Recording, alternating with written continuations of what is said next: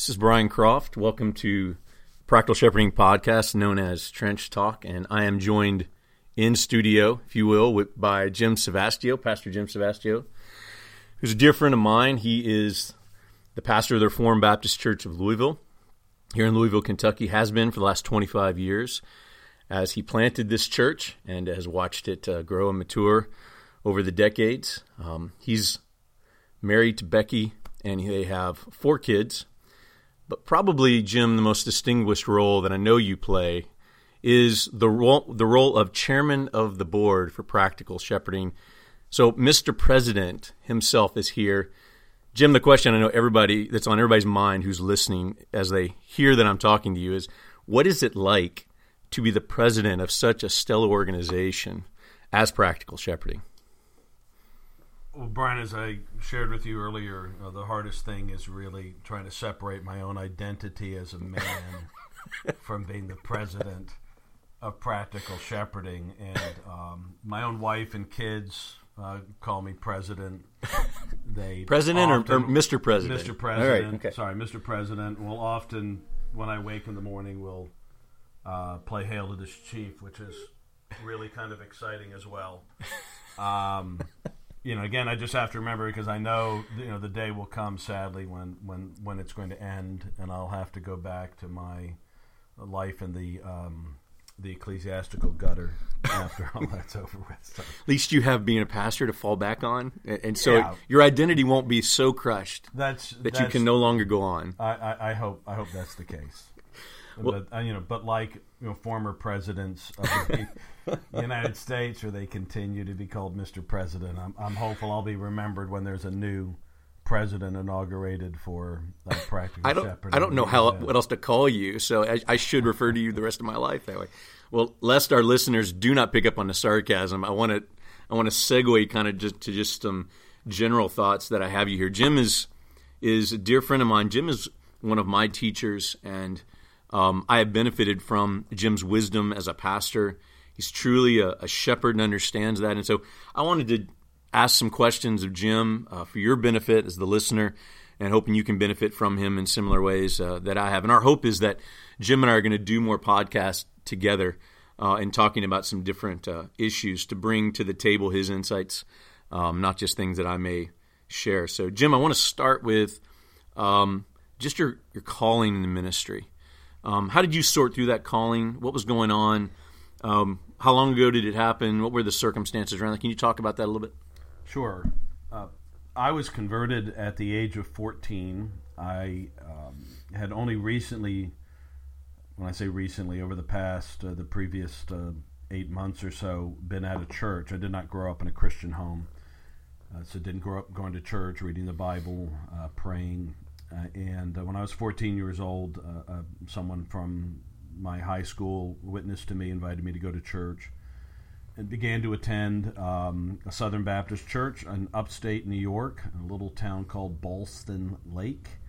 And it was there that I came to Christ, and it became obvious that I had a desire to share the gospel with others, had a real desire to know the Word and to grow, as we're all commanded to do in grace and knowledge of the Lord Jesus. And I think, as is often the case in those kinds of circles, that when someone is actually just genuinely converted and begins to express a hunger for the Word and a love for souls and a zeal for the glory of God, that's often just interpreted as, why you must want to be in the ministry.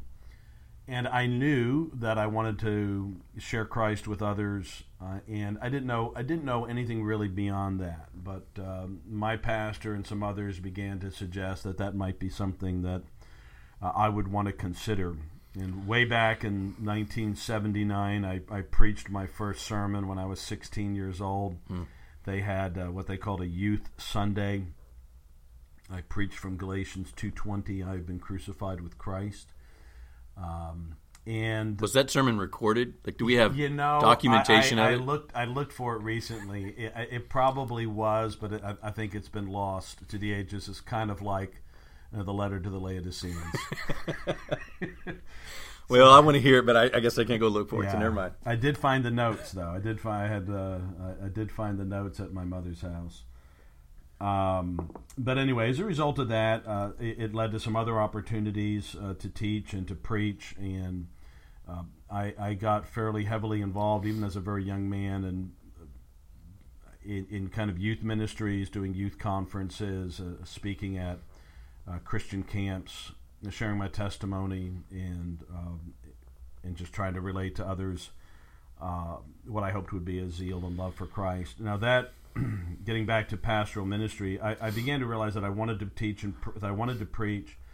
I had in my mind originally perhaps being an itinerant evangelist, and honestly, part of that I think was a degree both of spiritual perplexity and perhaps some degree of laziness, because I could not imagine preaching 50 to 100 times a year or 150 times a year and coming up with that many different sermons, in particular if you're going to preach at the same place for 20, 30, 40, 50 years and have thousands of sermons and trying to come up with thousands of outlines, thousands of introductions, thousands of conclusions and applications.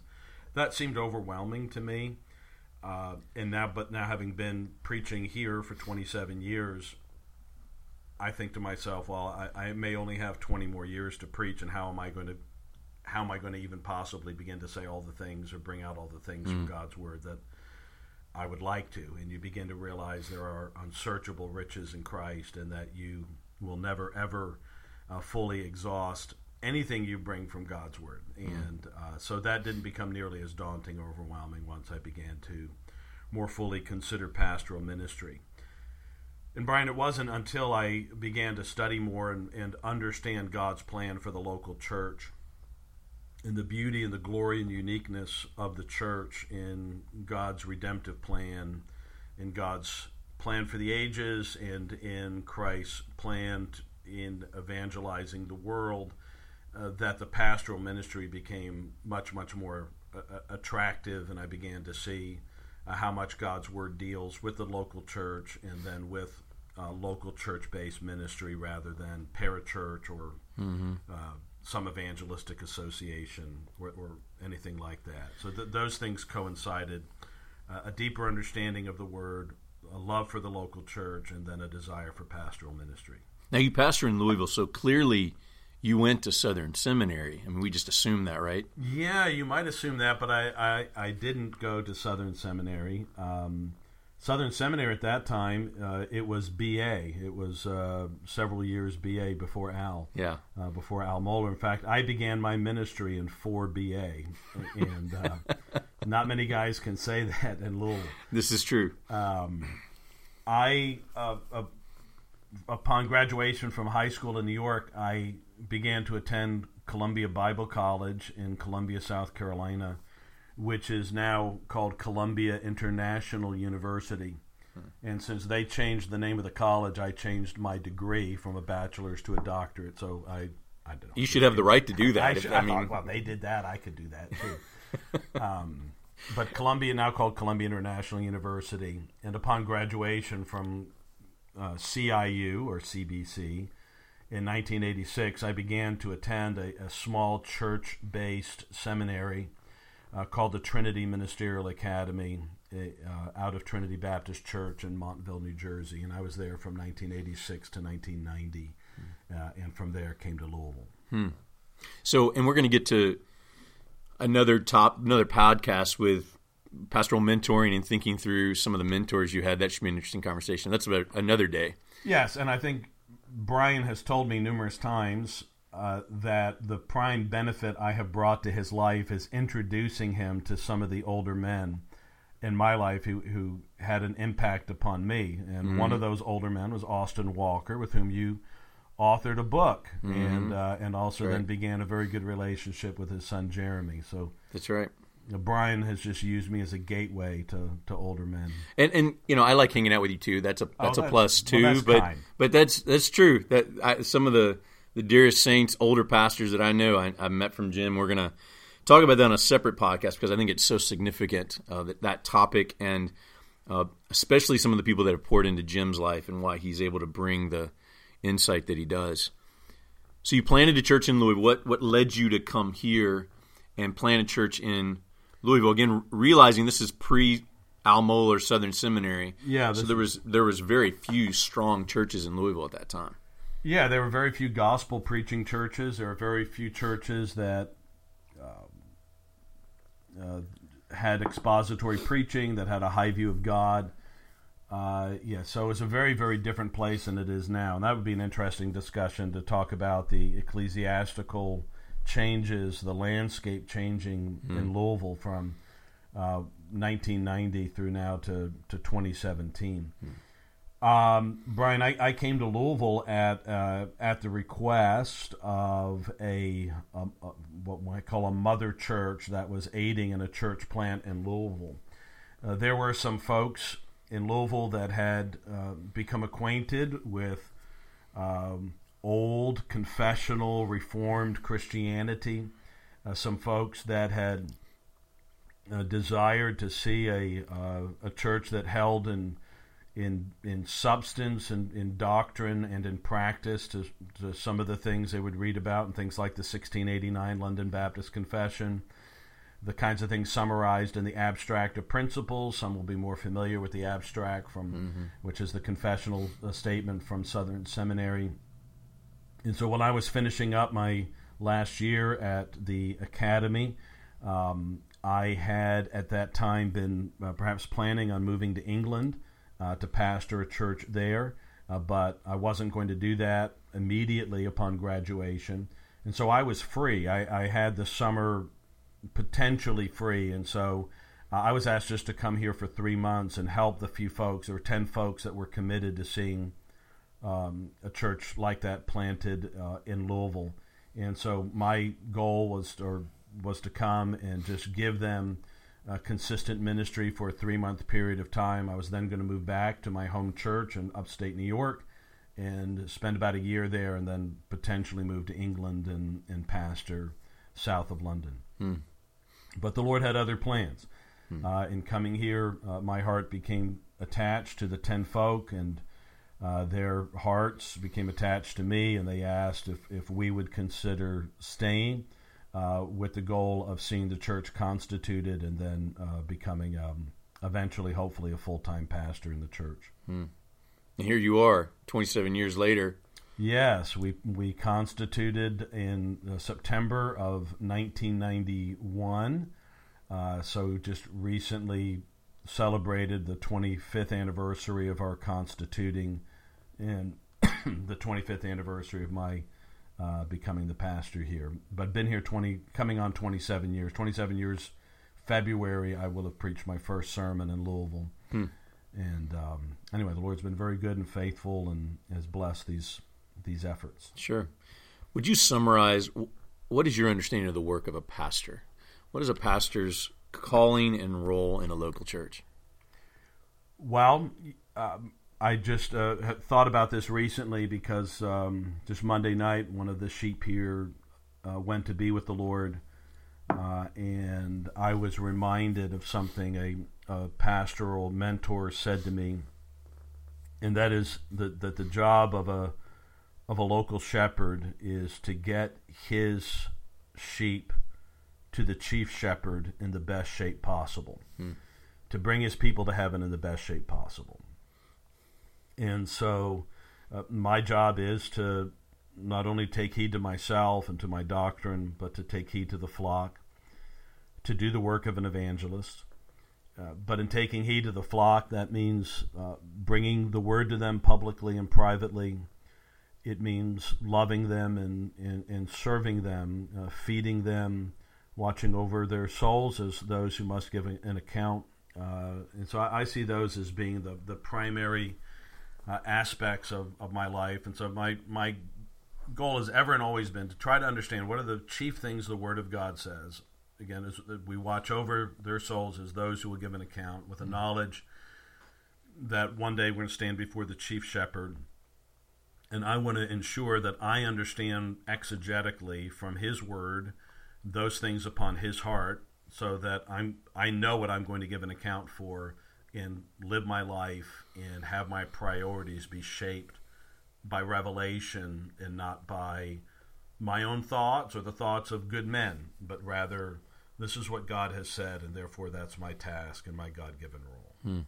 Yeah, and I think for those listening and unfamiliar with maybe some of the passages that are connected to what Jim's talking about in the work of a pastor, you're looking at Acts 20, verse 28. Right. 1 Peter 5. 1 Peter 5, 1 Timothy 3, a lot of even several things in 1 and 2 Timothy. So, right. Titus 1. All the things that Jim just shared is paraphrasing how much of the New Testament describes this work of a pastor. So if you're listening to this, just know that the New Testament is very clear about this role and what it entails, even though much of modern evangelicalism has confused what the work of a pastor is. Right, and a lot of men are very happy to tell you, these are my thoughts.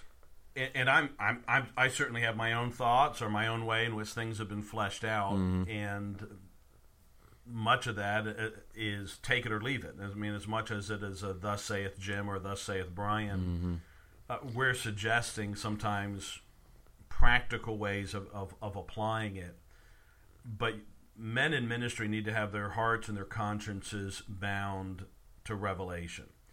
And when we have a thus saith the Lord, we have to fulfill that, and we have to strive by the power of the Spirit of God dwelling in us, recognizing that we will sin and that we will fall short of that, but we want to hear the well done, good and faithful servant, and faithfulness is living in accordance with what God has revealed. Sure. And now, would you share one joy and maybe one challenge or difficulty about being a pastor in your 27 years of pastoral ministry? And I know there's tons of those, but will you pick one in particular that is a particular joy for you that you found throughout your ministry, and one difficulty or one challenge?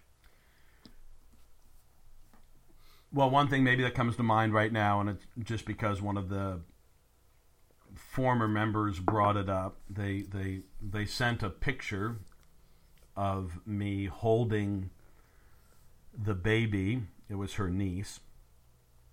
A picture of me holding her niece, and I used to hold that baby's mother long ago. And so one of the joys of pastoral ministry, when you stay in the same place a long time, is seeing a second generation, seeing babies that I held, and through my ministry, through God blessing that ministry, were brought to faith in Christ, to see them now beginning to establish Christian homes and having their own children. And you don't get to see that when you stay at a place for a year or two. Or even 10. Or 10. Yeah. But that's one of the great joys of ministry. But with that comes one of the challenges of ministry, and you are dealing with the same people week in, week out, year in, year out, who, though in some ways are growing in grace, and other ways are still struggling, and sometimes struggling in the same ways they were 25, 26 years ago. And you can be frustrated with them, and sometimes you can be frustrated with yourself, and you think, does the ministry not really accomplish anything? Is my ministry not sanctifying? And you can take that personally, and it can wound your pride in a way that it ought not. And you can take it as a referendum on yourself and on your ministry that they're not doing better as a result, that sort of a thing. But you have to be careful not to be resentful. And so, again, one of the exhortations that's given to pastors is not only take heed to yourself, which is a challenge as over the years, but to take heed to the flock and to... It's the flock that God has given to you. That's the flock. Peter says, shepherd the flock that's among you. So it's not the ideal flock. It's not somebody else's flock. It's your flock that God has sovereignly brought together, that little band of disciples that the Lord has brought into your life, and that they've been given a heart for your church, and you've been given a heart for them. But to shepherd that same group year in, year out, with all of their idiosyncrasies and too often, I think, when pastors get together, we can talk about our difficult members. It's easy for us to roll our eyes in elders' meetings, sigh heavily, here we go again. And we need to be careful with that these are people that are precious to Christ. He shed his blood for them. He's patient with them just as he is with us. And so one of the challenges, I think, in ministry is patience over the long haul with those who aren't growing at the rate you think, but we think they ought to be growing at. Yeah, I found myself saying more and more that you hit a certain point in your ministry, if you stay long enough, that you can no longer blame the previous pastor for your problems. You have to own them, whatever they are, whatever, you know. You can't blame the previous pastor for the condition of your people at that point. The politician, what our new president no doubt will do, just as our previous president did. It's not my fault. I guess everybody else does that. Right? Yeah, and I guess we try to ride that out as long as possible. And when you're the founding pastor, it's even harder. I'm sure it was his fault. Yeah, I mean, it was that idiot's fault. He was 26, 27 years old and didn't know what he was doing. That's right. I'm picking up the pieces after all these years of my former self. I want to ask a final question about just your family, and how has your family handled ministry all these years? So your kids were little, not even born yet, when you were really little. I mean, really, they were pre-little. So what has that been like for them growing up in the church? Just can you kind of give some general thoughts on how your kids have done? I mean, I know your kids; they're amazing kids. The Lord's at work in their life. It's sweet to see you guys as a family. You know, but what are the things that you have watched them go through, the unique challenges and the things they've even enjoyed being a part of the church? Yeah, I'm very thankful. I've been spared, so I might not be the best guy to talk to in this, and I'm going to sound Pollyanna-ish maybe. But I'll tell you several things I'm very thankful for. and I'm going to try to say what I did, what I tried to do, maybe what you can try to replicate. And one of the things is that our fellowship was small enough early on that I try to make it known right from the start. My wife does not hold an office in this church, and that her role or her job is as the wife of Jim Sebastio, not unofficial church role pastor's wife. Mm-hmm. And that my kids, I recognize to some degree, are going to be in the fishbowl and all of that. But I try to shield them from that. I never put any pressure on them. Your pastor's kids, you have to behave a certain way. At the same time, of course, you know, there is a fairly high standard for a pastor, particularly as a father, as a husband, and as a father. It's laid out, and that's clear. So you recognize there are things that you're called to and challenges that you're called to, but by the grace of God, you strive to make both our faith, the faith, and your own local church life delightful. And so, one of the things that I'm so blessed with is that a love for the local church is woven into the DNA, the spiritual DNA of my kids. They love coming to church. They love the people of God here. They get very frustrated when somebody doesn't love the church as much as they do. They don't understand it. They don't understand Christians who don't want to come to prayer meetings. They don't understand Christians who don't want to be in God's house as much as they do. You know, and again, they have to be watched for pride in that. But we sought to make the Lord's Day a joy. That coming to house, I was glad when they said to me, let's go to the house of the Lord. And so in our conversations around the home, I try not to pour out, this and that's going wrong and Christians are hypocrites and, all of that kind of stuff, which kids are going to pick up on. Yeah. You fill your house with God's people. They come over in the afternoon. They come over Sunday nights or at other times. They had as a pastor, we got exposed to having a lot of other godly men, and often their wives come into our home, men to teach and to preach. Hmm. I was so thankful a year or so ago at Thanksgiving, as we were going around the table talking about things we're thankful for. My son, I have three daughters and one son. My son said that his favorite memory of the year was a week in which we had two pastors in their 70s, two Englishmen, spend a week at our home, and he got to sit around and just listen to them talk and share stories of God's grace. How old was he? He was at the time 13. Okay. And he said that was the highlight of the year for him. And I'm so thankful for that. I'm thankful that he not only got to experience that, excuse me, but that he delighted in that. Mm-hmm. And so that's been one of the one of the great blessings and privileges of being a pastor. Not everybody gets to do that, So I'm selfish when we get a man like that comes and preaches here. Everybody, a lot of people would love to have them in their home and get to spend that much time, but I pull rank, and I'm jokingly. Well, but I get to. And then that. I jump on the bandwagon. You got to jump on the bandwagon. So I have you over. Who's coming to town, Jim? Can I have him over? Can I have him one night? And they preach for you too. So anyway, I've not had the experience of rebellious kids that some do. That's by the grace of God. I have no part in their conversion. I believe in sovereign grace. But my four children, they range in age now from 25 down to almost 16. Mm. They're all members of the church. They all serve. And again, you look back and say, what did I do? Obviously, God has to bless those things.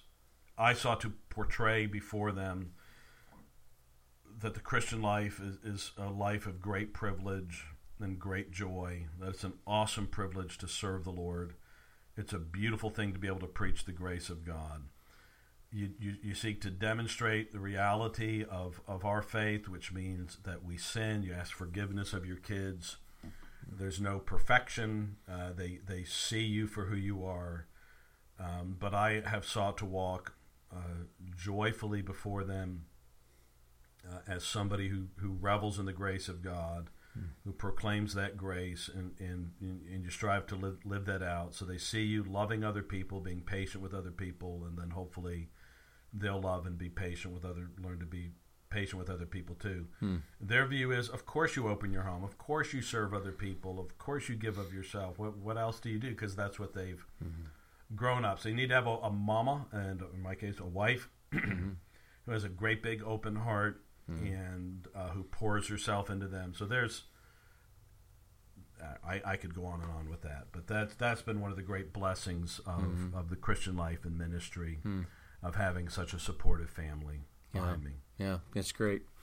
Well, I want to, we're going to continue the conversation in future podcasts with Jim on a lot of different topics, but I wanted to use this time as a way to just expose you to Jim a little bit more, let you know about who he is and what his passions are and why he does what he does. And so Jim and I are going to be doing quite a few more podcasts in the future discussing different topics. In fact, if you have a topic you want us to tackle, just contact us through the website, and we're glad to take those and try to tackle them with you. So, but we're going to wrap this particular podcast up. Jim, would you pray for the pastors in particular who are listening to this, those who are in different places in their ministry?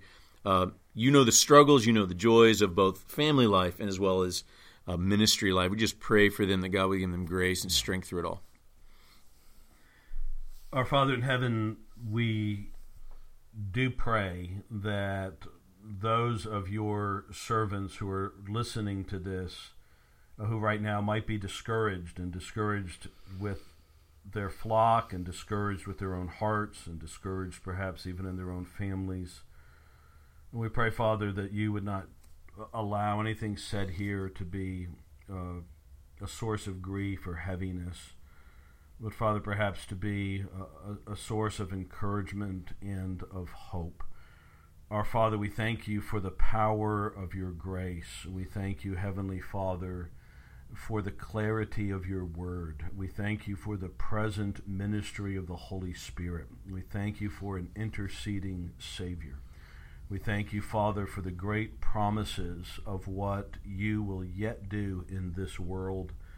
And, Father, we pray that all the men who aspire to ministry or who are in ministry might afresh revel in the grace of God that equips them to be able to have such a high and holy calling.